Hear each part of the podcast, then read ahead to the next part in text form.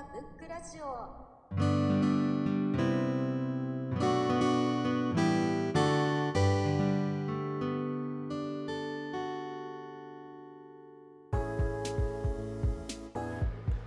今本に関わる仕事をやってますけどその本を読むようになったのが小野冬美さんの「十二国旗」っていうシリーズでそれですかね。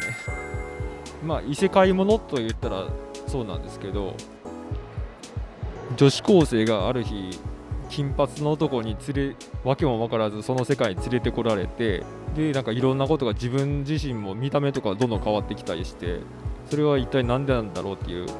でずっと分からずじまい分からずに進んでいくんですけど最後にすごい結末があるというか。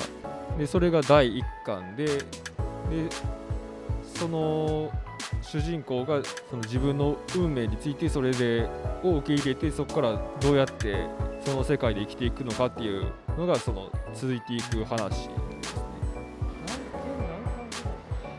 今で 9, 9作かな出てるのが、まあ、主人公は違ったりするんですけど全部で9作ありますね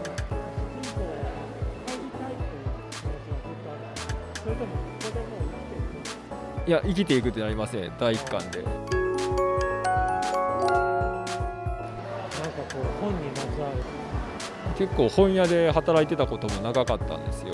それだとあの電車の中でこう何のタイトルかも分からずにパッと開いてるところを見るじゃないですか。それだけでその文庫がどこの出版社なのか分かるっていう。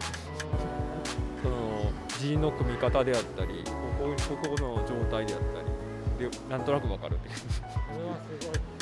そうですね。カバーの厚さであったりとかで分かることがありますね。